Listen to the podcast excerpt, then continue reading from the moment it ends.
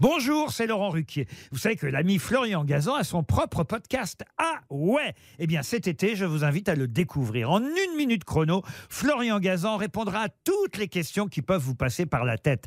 Grâce à ce podcast, vous aurez bientôt des anecdotes incroyables à partager. Mais attention de ne pas prendre la grosse tête. Salut, c'est Florian Gazan. Dans une minute, vous saurez pourquoi le trajet retour nous semble moins long que le trajet aller. Ah ouais Ouais, on l'a tous déjà ressenti quand on part en vacances. Le trajet aller nous semble interminable alors que celui du retour passe en un éclair. Ce qui peut paraître paradoxal vu qu'on est pressé d'arriver en vacances, beaucoup moins de rentrer chez nous. Mais il y a une raison à ça. Et cette raison, c'est notre mémoire qui nous joue des tours. Ah ouais Ouais, c'est la conclusion à laquelle sont arrivés des chercheurs japonais lors d'une expérience. Ils ont pris deux groupes de 10 hommes à qui ils ont montré deux vidéos différentes, 26 minutes chacune et réalisées à partir d'images captées par une caméra accrochée à la poitrine d'un marcheur. Le premier groupe a regardé un aller-retour effectué sur une même route tandis que l'autre a suivi la vidéo de deux trajets complètement distincts sur des routes différentes. Pour connaître leur perception du temps, chacun devait faire signe quand il estimait que trois minutes s'étaient écoulées.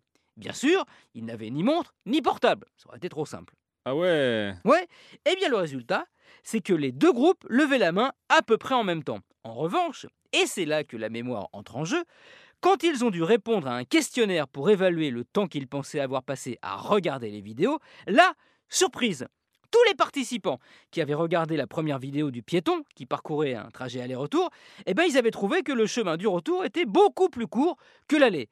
Concrètement, ça veut dire qu'une fois le trajet terminé, la mémoire crée le souvenir que le trajet retour était bien plus court.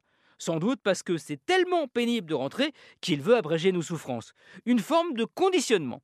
Mais pour ressentir cet effet, vous devez d'abord savoir que vous allez faire un aller puis un retour. C'est la condition. Merci d'avoir écouté cet épisode de Huawei sur un trajet aller ou peut-être sur un trajet retour. Retrouvez tous les épisodes sur l'application RTL et sur toutes les plateformes partenaires. N'hésitez pas à nous mettre plein d'étoiles et à vous abonner. A très vite